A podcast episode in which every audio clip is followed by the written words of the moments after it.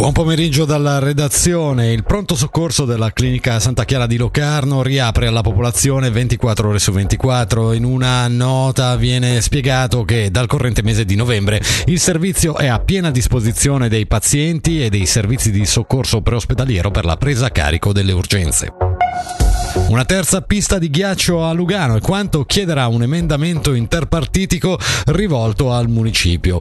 Questo in tempi relativamente brevi, ovvero entro la scadenza della convenzione con il centro polisportivo di Sigirino, convenzione che durerà 10 anni a partire dall'inverno 2025.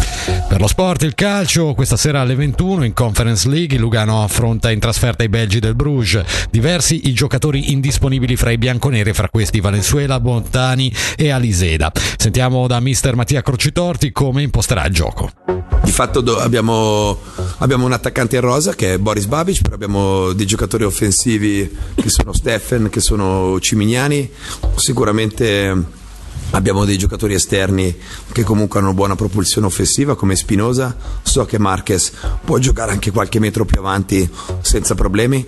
Sappiamo che il Bruges da quella parte con Scovolsen è la, la, parte che ci ha messo un po' più in difficoltà nella partita d'andata, dunque è anche possibile eh, vedere giocare Marquez qualche metro più avanti. Dunque sappiamo che comunque sono una squadra a cui piace attaccare meno difendere, dunque cercheremo anche di ripartire col, con la velocità dei vari Marquez, dei vari Spinosa, dei vari Steffen, dei vari Cimignani, lo stesso Babic, dunque cercheremo di fare una partita sicuramente non, non, picchiando su palla perché evidentemente avremo pochi attaccanti di, di struttura e stazza che possono fare questo tipo di lavoro.